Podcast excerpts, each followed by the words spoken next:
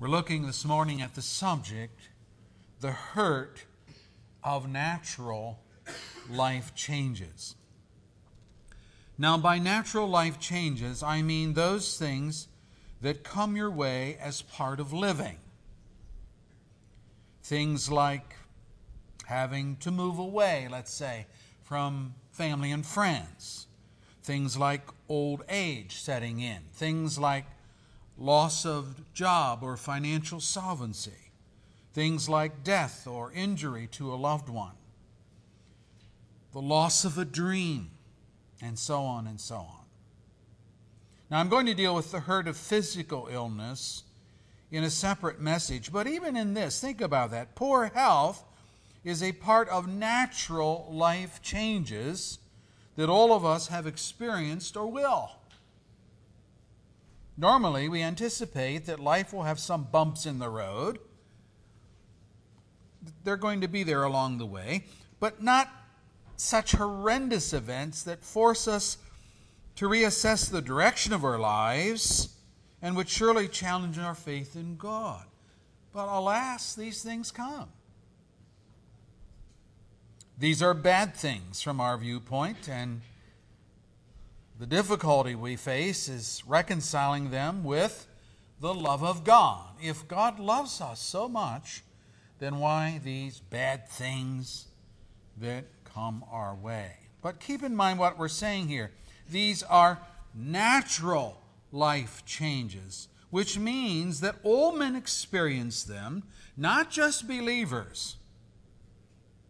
But how we as Christians handle them will speak to the genuineness or lack thereof of our faith and our understanding of the providence of God. So you'll notice in your first the first one in your bulletin outline, consider firstly the loss of the optimism of a brighter future. To say it in colloquialism, the loss of your dream. What's your dream this morning? And has it been lost? We usually attribute such optimism to youth. We speak of the starry eyed teenager who sees the world as something just waiting for him or her to conquer. Look out, world, here I come.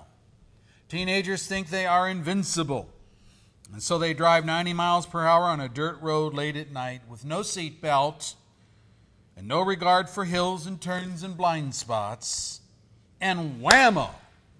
Just over the ridge, they plow broadside into a deer that wipes out the entire front end of their car and causes it to careen into a ditch. The occupants are tossed through the windshield.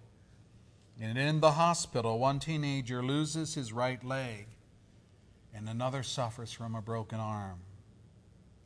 Now the future doesn't look bright at all. The accident has spoiled everything. The young man who lost his leg was working on a scholarship to Michigan State in track and field. But now the scholarship has been rescinded. Can a person walk with one leg? Oh, yeah, absolutely. Can they do it effectively in time? Can they learn to run with a metallic prosthesis? Well, we saw it happen at the Summer Olympics in London when Oscar Pistorius, representing South Africa, ran in the races. Oscar was born with no fibula bones in either leg, so no bones from the knee down. But he was fitted with two metallic spring like feet that enabled him to run in the Olympics for his country. Now, he did not win any racists, but that is not the point. He was able to fulfill a dream and to win international admiration and praise for his courage and his stamina and the spirit of camaraderie. You see, lesser men would have been ruined for life by such a tragedy. But Oscar went on to become victorious in his own right.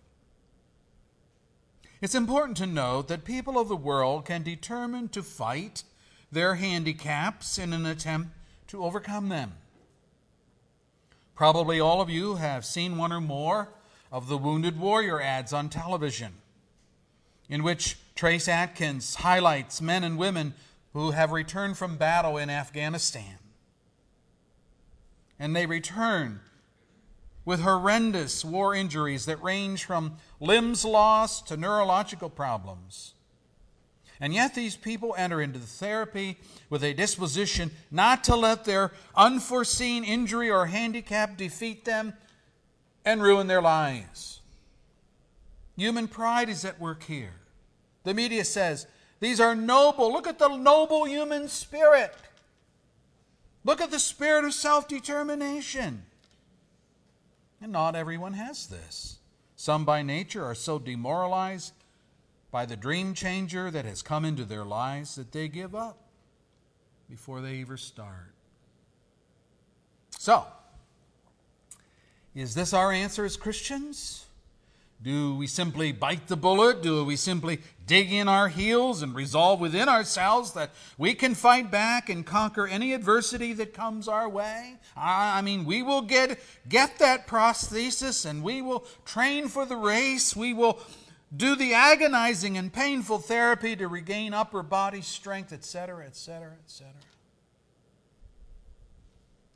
Well, as good an outcome that this kind of energy may produce, it falls short of the biblical injunction for believers.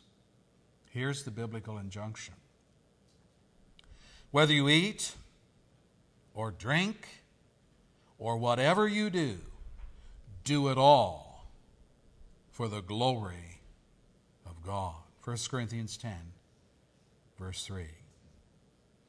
You see, the unbeliever gives no credit to God for his or her recovery. They make statements such as, Well, I have worked very hard. I, I, I was determined not to let this beat me. Or they will say, I knew I could do this if I, if I just applied myself and didn't give up. There is a sense, of course, in which we, as people whose dreams have been shattered, must get a new vision of our lives. But as believers, our new vision does not leave God out of the picture. Consider another and very well known victim of handicap, and I'm referring to Joni Eareckson Tada. As young teenager, she unwittingly dove into shallow water, and beneath that was hidden a sizable rock which she hit head on and compressed her spinal cord. This damage to her spinal cord was irreparable, and she became a quadriplegic, confined to a wheelchair for life. She thought her life was over, but God saved her and showed her that her life had just begun. God did not heal her damaged spinal cord she was never given back the mobility of her limbs. But she learned to paint beautiful artwork holding the brush between her teeth. She studied the scriptures and became adept at public speaking. And today she is on the platform of Bible conferences along with notable Bible expositors. Not simply to tell how she has overcome her handicap, but to give forth the gospel and to give glory to God for what He has done in her life. And she means it. If you've ever heard her speak, she is not being melodramatic, but she is openly and honestly thankful to God for the life she lives. And in that, she brings glory to God. Now, that's how to handle your handicap if God is in your life. Now, this is a good place to ask this question Is there such a thing as an accident in a world controlled by God? You ever thought of that? I looked the word up. I wanted to know What does the word accident mean? Here's what Merriam Webster's dictionary says an event occurring by chance or from unknown causes, an unforeseen or unplanned event. This is the explanation the world envisions because there's no recognition of a sovereign God in control of all of life. Or, or, if they believe in God, it's not the God of the Bible.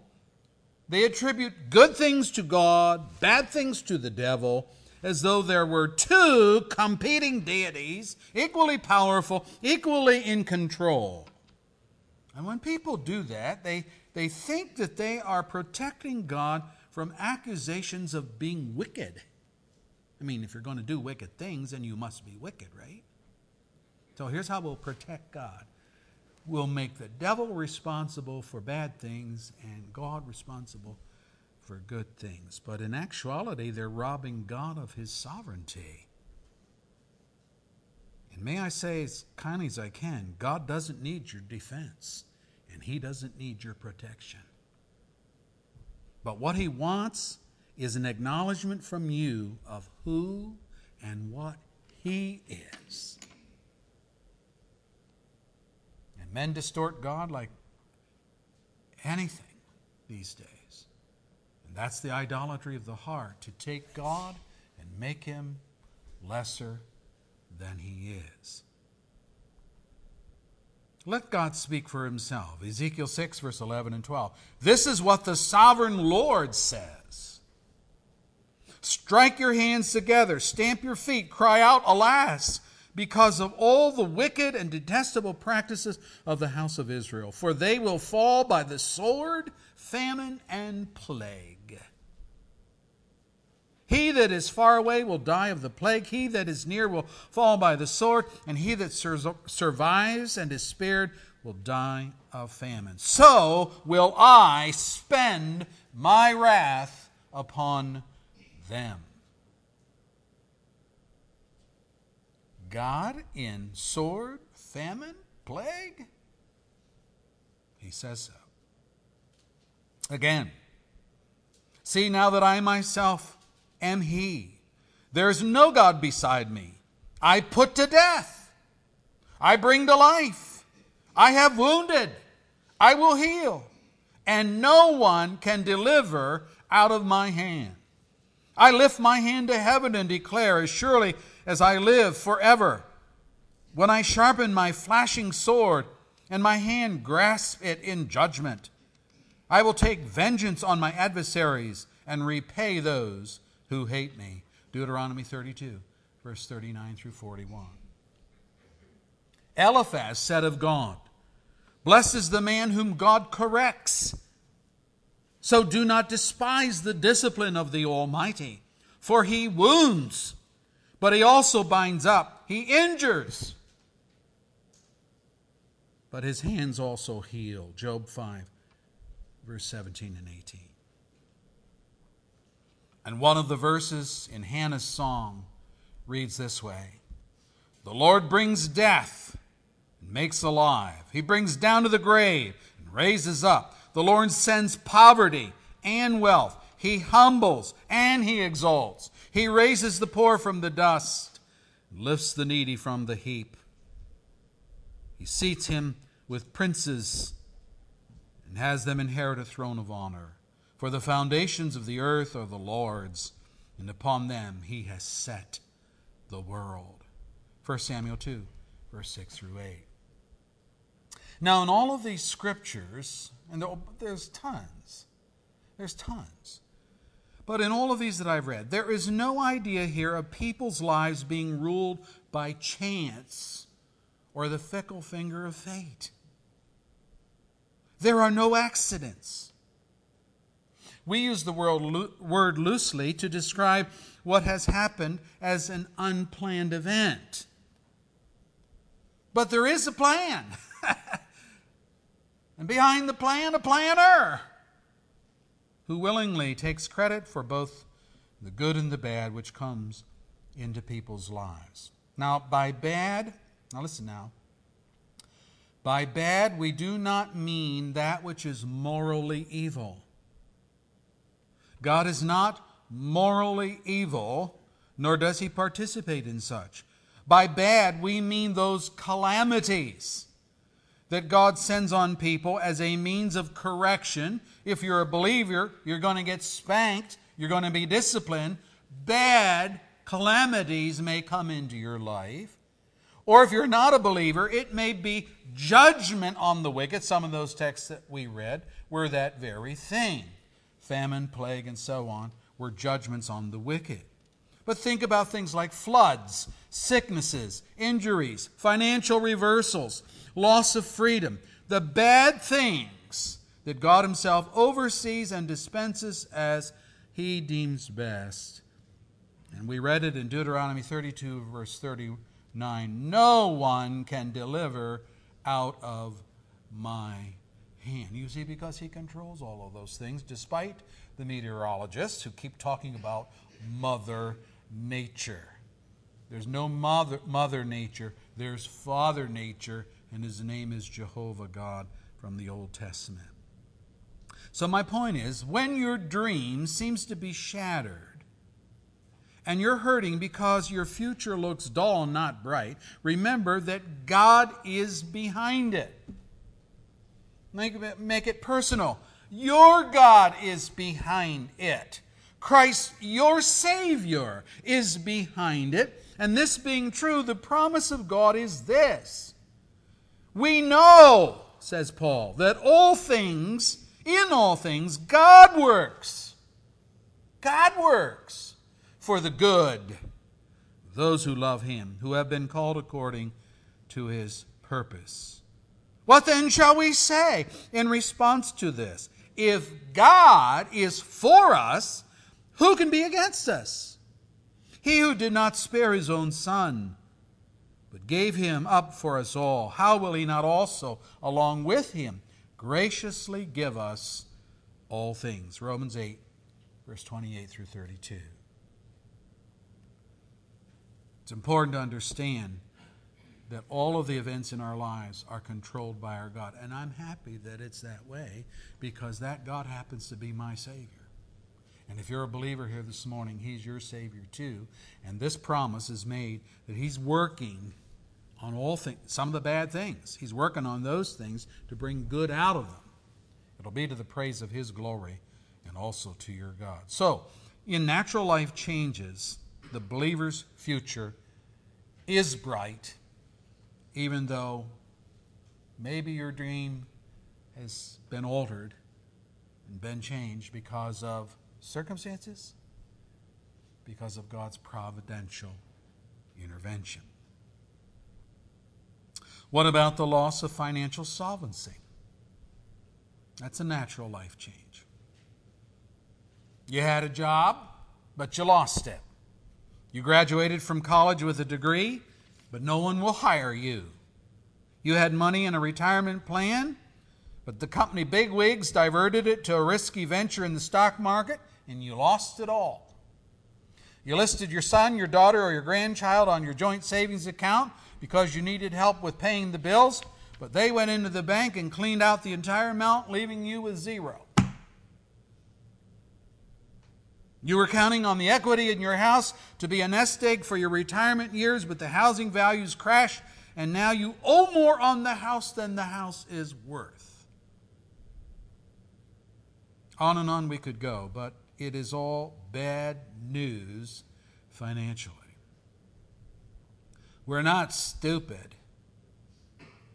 It is the love of money which is a root of all kinds of evil. 1 Timothy 6, verse 10. But for money itself, we all know that we need money or some form of commerce to purchase the necessities of life and pay our bills.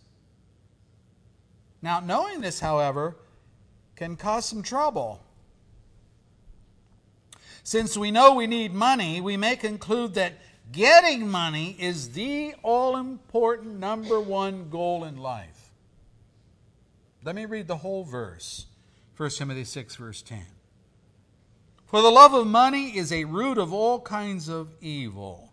Some people, eager for money, have wandered from the faith and pierced themselves with many griefs.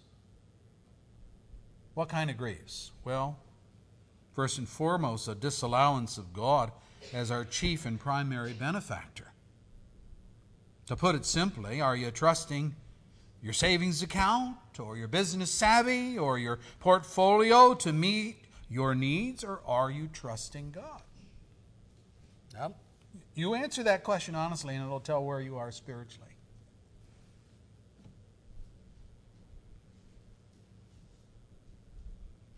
Jesus addressed this issue in the Sermon on the Mount, saying this Do not worry, but we all worry, don't we?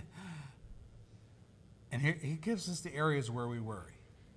Do not worry, saying, What shall we eat? What shall we drink? Or what shall we wear? For the pagans run after all these things, and your heavenly Father knows that you need them. But you seek first his kingdom, his righteousness, and all these things will be given to you as well. Matthew 6, 31 through 33. Isn't that interesting? God knows that you need food, drink, clothing. We throw in some other necessities, housing, probably a car, or we could just say transportation of some sort. He knows what we need. But he still does not say to us, go for it, get out there and grab all the money you can get. Instead, he says, no, you seek first God and his righteousness, and God will take care of those needs. Now, Jesus was not using the word worry like we sometimes do, meaning that we should not concern ourselves to have a job and work and earn our pay as though God were going to bless laziness and indolence. Oh, I don't worry about anything, you know. God will take care of me. Do you have a job? No, no. I don't work. Well, what do you do? Oh, I go fishing all day. I like to. Yeah. Is that how he uses the word worry? No. That's the way we use it. Actually, no lazy or indolent will receive anything from the Lord. In fact, they're warned in the scriptures Paul writes, For even when we were with you, Thessalonians, we gave you this rule if a man will not work, he shall not eat. 2 Thessalonians 3, verse 10. That's workfare, not welfare. The church is not just a benevolent station that hands food and clothing and all that to people that won't help themselves. Why Solomon wrote, Go to the ant, you sluggard, consider its ways and be wise. It has no commander, no overseer, no ruler, and yet, and yet, it stores its provisions in the summer and it gathers its food at harvest. How long are you going to lie there, you sluggard? When will you get up from your sleep? Proverbs 6, 6 through 9. Lazy people have been around for centuries. And there are people that profess Christianity, and they're the worst. Oh, well, God will take care of me. If we swing the pendulum to the other side, the other extreme, there are people whose whole life ethic is to work, work, work. Where are you going? Work. Didn't you work 12 hours yesterday? Yeah, I'm going to work. How long you been work work today? Probably 14. Work, work, work. Now the first sin issue from a is, the first sin issues from a false assumption that depending on God's promised benevolence means I don't have to work. I don't have to exert myself in gainful employment. God will take care of me. God said He'll take care of me. And the second sin issues from trusting in our own ability to make money, even to the point of putting God on the back burner as non essential. Jesus put it this way No one can serve two masters. Either he will hate the one, love the other, or he'll be devoted to the one and despise the other. You cannot serve both God and money. Matthew 6, verse 24. And you recall Jesus' point in telling the parable of the rich man who tore down his old barns so he could build bigger and newer barns to amass more produce and take life easy without a care in the world. But God required his soul that night, and his fortune did not benefit him one whit. And then Jesus made this analysis This is how it will be with anyone who stores up things for himself, but he is not rich toward God. Luke 12, verse 21. You see the balance. Now, again, again, God is not condemning having a savings account or a pension plan or some source of income for your future. What he is warning against is trusting in those temporal, fluid, volatile things as though they were an unmovable rock of financial security. Nothing in this world is certain, especially in our day. Fortunes made in the stock market today can vanish tomorrow. Solomon warns us do not wear yourself out to get rich have the wisdom to show restraint, cast but a glance at riches, and they're gone. For they will surely sprout wings and fly off in the sky like an eagle. Proverbs 23, verse 4 and 5. And my, hasn't that happened to so many people, probably to some of us sitting here this morning? What we thought we, we banked our little nest egg and it's gone. There is one rock, however, that will not move. David says, The Lord is my rock, my fortress, and my deliverer. My God is my rock, in whom I take refuge, my shield and the horn of my salvation. He is my stronghold, my refuge, and my Savior. From violent men you save me. 2 Samuel 22, verse 2 and 3. God is our rock. Jesus taught, Why do you call me Lord, Lord, and do not do what I say? I will show you what he is like who comes to me and hears my words and puts them into practice. He is like a man building a house who dug down deep and laid the foundation on a rock. And when the flood came and the torrent struck that house, but it could not shake it because it was well built. Luke 6, verse 46 through 48. Fastened to the rock. So, by all means, strive to obtain a job, strive to earn wages, save part of what you earn, live below your means. But don't trust in any of these things.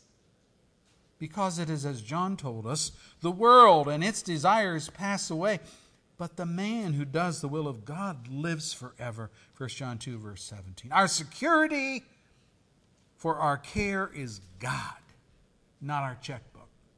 At least it better be. Or you're going to be very disappointed.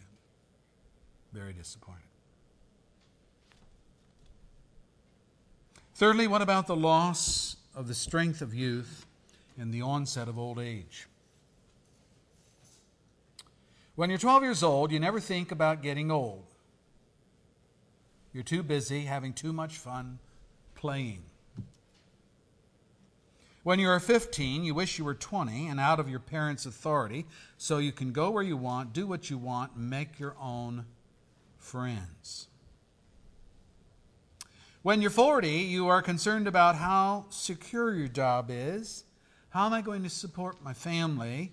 What lies ahead in the economy? What's going on in national politics? When you're 65, you are contemplating retirement and drawing Social Security. And you hope that it will be there for you and that there will be enough income to support you so you don't become a burden to your kids. When you're 80, you anticipate going to be with God because your old bones just ache too much and your mental acuity has slipped to the point where a senior moment seems to be the only moments that you have. Now, while each of these phases in life have their own set of advantages and disadvantages, we ought not to think that God is more present and more active in one over another. Note how Isaiah describes this in our text, verse 3 and following. Listen to me, O house of Jacob, all you who remain of the house of Israel, you whom I have upheld since you were conceived. Life begins at conception.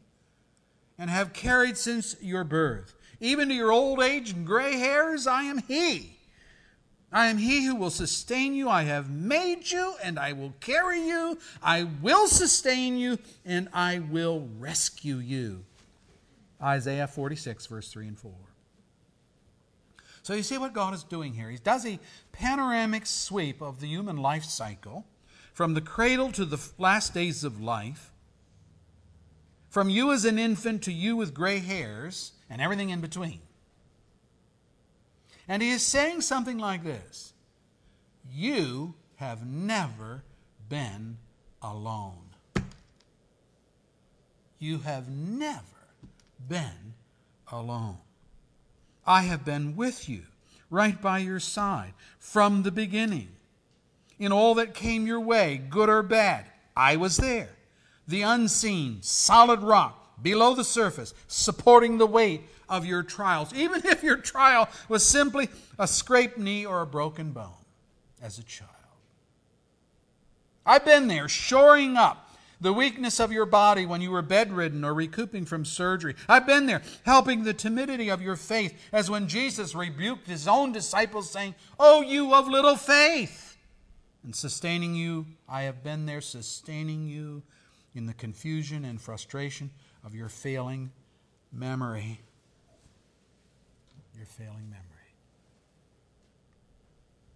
See, this tenacious love of God for his people was never predicated upon their performance. It was never dependent upon their obedience. It was never conditioned upon their faithfulness, but solely on God's sustaining grace. And neither sin Listen now. Neither sin nor the aging process changes that. Of God, the psalmist writes, For he knows how we are formed. He remembers that we're dust. That's all we are, just dust. As for man, his days are like grass. He flourishes like a flower of the field. The wind blows over it and it's gone. it's gone. And its place remembers it no more. That's you. That's me. That's man. But from everlasting to everlasting, the Lord's love is with those who fear him, and his righteousness with their children's children, with those who keep his covenant and remember to obey his precepts. Psalm 103, verse 14 through Yeah, you're dust. You and I are feeble. We're going to blow away like the wind come along and get us. And no one's going to remember that, but God remembers. His love is everlasting. The religious of the world promote a pagan concept of God that he must be appeased. And so he doesn't get angry and annihilate the race. We got to do something to appease God. And their idea of appeasement is their own sacrifices. Well, I'll give money, I'll give my time, I'll do a ritual, I'll get, sacrifice animals ignorant of the fact that God owns the universe and he needs nothing from us. You can read about it in Acts 17. And because our hands are stained with sin, he accepts nothing from us. You can read about it in Isaiah chapter 1. Wow. The ultimate appeasement sacrifice has already been made, and you cannot improve upon it. God writes, He who did not spare his own son, but gave him up for us all, how will he not also, along with him, graciously give us all things. Romans 8, verse 32. God gave his Son, God appeased himself. Paul chided the Galatian churches who readily admitted, oh, yeah, well, we need Christ as Savior. Okay, yeah. But, but they also thought that to Christ they had to add their own ceremonies, their own work. God did his part, now we must do our part, and together we will be saved. That's not the gospel. Paul in that text calls it another gospel, which is no gospel at all. Oh, he says it's worse. It's a perverted gospel. You follow that gospel, you go to hell, not to glory. You see, our marketable skills are not what sustains us. Your job, though you're supposed to have one and work hard and all that, not what sustains you. It is God's watch care from the cradle to the grave. And that's what he is saying in this text in Isaiah. He's always been there, he's always been caring for his people. Now that brings us then to the last point of our outline the glory of God's unfailing love. What is the glory of it? Number one, once a child of God through faith in Christ, God does not disown us when we sin. You see, if we're saved by grace, then grace deals with the sin issue. People don't get this. You need to get this. One day sin will be no more. We will not desire sin and we will not commit sin, but that day isn't here yet. It's coming in the new heaven and the new earth. But our text in Isaiah is addressing the house of Jacob and all who remain in the house of Israel. Verse 3. Okay. What has happened to the majority in the house of Israel that there's only a remnant? Verse 1 and 2 describes the sin of idolatry for which God had brought the Babylonians against them, taking them into captivity. Verse 2 we read, They themselves go off into captivity. Their little idol gods did not protect them because he's not, they're not God. And so, he who really is God, the God that brought them out of Egypt, delivered them from Pharaoh, cared for them from the cradle till now their hair is gray and they're experiencing all of that. But they went into their idolatry, so God sent the Babylonians upon them, and they went into captivity. Now, this is punishment for sin, is it not? Yeah, it is. It is. It's punishment for sin. But I'll tell you what it is not it is not abandonment of God. The Lord chastens those he loves, is the principle of Scripture. It is not God disowning his people and walking away. You say, how do you know that? Well, look at verse 4 after saying that he has been with his people from their youth to their old age, he goes on to say, I am he who will sustain you. I've done it in the past, I've been doing it all through the centuries, and I'll continue to do it. He goes on, I have made you. I will carry you. I will sustain you. He says it again a second time. I will sustain you. And I will rescue you. Rescue you. Look at the last verse in chapter 45. But in the Lord, all the descendants of Israel will be found righteous and will exalt or praise God. Whose righteousness will vindicate Israel and bring emancipation?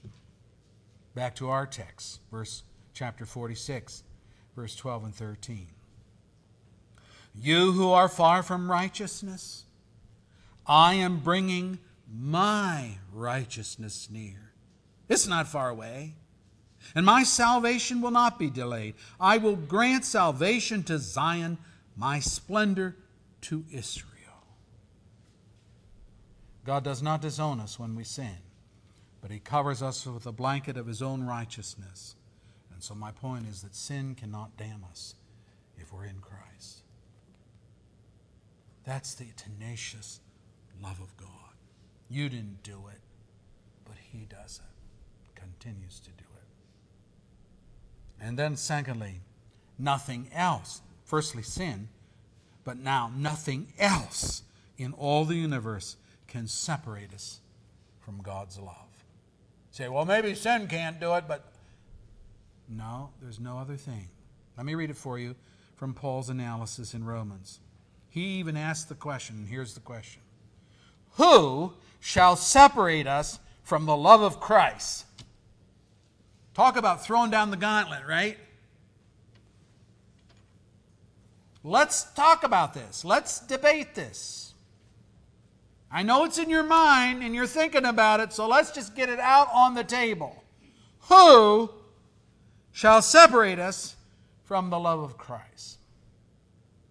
And it's certainly de- dealing with the pagan concepts. You know, the Greek and Roman concepts of God was if you if you, you appeased them and you did good, they, they did nice things for you. But boy, you better not cross the gods. Because if you cross the gods, they're coming at you with a vengeance. That's not our God. In His grace, out of His grace. Once His child, now He's not a child saved, now you're lost. That's the way men think.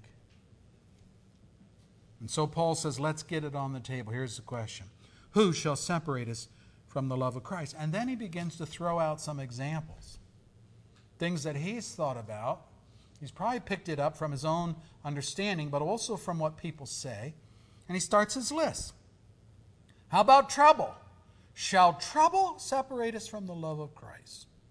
or hardship or persecution. Oh, there's a biggie. Or famine. Oh, that's the food issue, right? Or nakedness. Uh, uh, there's the clothing issue. Or danger or sword. Ah, what about a military takeover? As it is written, for your sake we face death all day long. We are considered, and this is from the world, we are considered as sheep to be slaughtered. Look in the world, look at the hostility towards Christians. Just this week, some guy went into a Christian organization with his gun. He was going to pop as many people as he could. He did shoot the security guard. The security guard did not was not armed. It was a Christian organization. But he had enough strength left to tackle the guy and hold him there until the police could get there and other employees helped him. Why? Christian organization, and he hates Christians. Part of, he was part of the gay movement in that area. We are considered a sheep for the slaughter. So, what about these things? Trouble, hardship, persecution, famine, nakedness, danger of sword. No, in all these things we are more than conquerors through him who loved us. For I am convinced that neither death nor life, neither angels nor demons, neither the present nor the future, how about that, nor any powers, neither height nor depth, nor anything else in all creation, none of that will be able to separate us from the love of God that is in Christ Jesus our Lord. Romans 8, 35 through 39. He begins the list and then he gets to the point. He says, Why don't I just say it like it is? Nothing in all creation can separate us from the love of Christ, love of God in Christ. You see, Satan would have you fret and worry about your future. And Paul is saying what Isaiah says in our text don't worry. God is there. He has always been there. He will continue to be there, covering you in His righteousness for sins committed, verse 13, and sustaining and rescuing you from those wicked forces that would capture you and hold you fast and cause you to fear and worry. Verse 4. That's the tenacious love of God. I would be remiss if I didn't tell you that hard days are coming for Christian believers. Historically, we move in cycles. Europe under Nazi occupation was a time of deprivation, hardness, misery, death.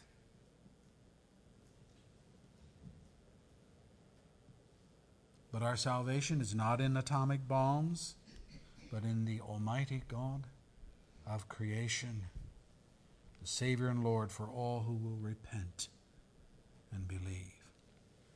Jesus said, Don't fear those. Uh, don't fear those that can kill the body. Fear him who can kill both body and soul in hell. See, it's perspective. You get a view of God and rightly related to him.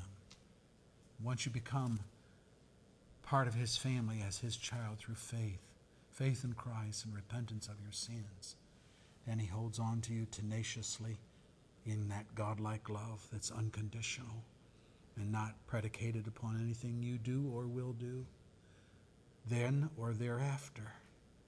It's all of His grace and goodness. You don't know a love like that, maybe.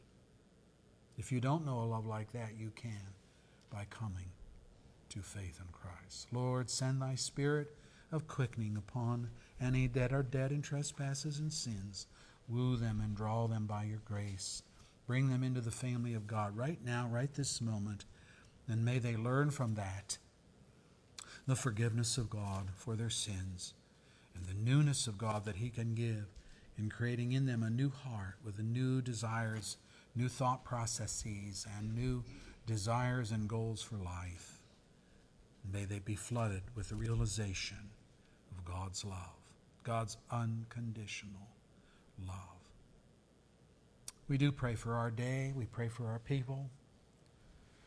There are these natural life changes that come our way. We're not alone in this, the world experiences it as well. But what we have that they don't have is the love and watch care of our God, that He's been there and always will be there through all of these things, thick and thin. Lord, that is a great comfort to us. And we know it has been bought and paid for through the atoning work of Jesus Christ and his cross, who paid for our sins, who bought us the freedom that we enjoy and the peace of mind and the peace of heart. And if we don't have that today, I pray that today we will have it, that you now will send your spirit of revival, spirit of life to dead and dying hearts Bring them alive. We read a text this morning. You bring death, you also bring back to life. Lord, we're already dead in trespasses and sin. Bring us alive. In Jesus we pray. Amen.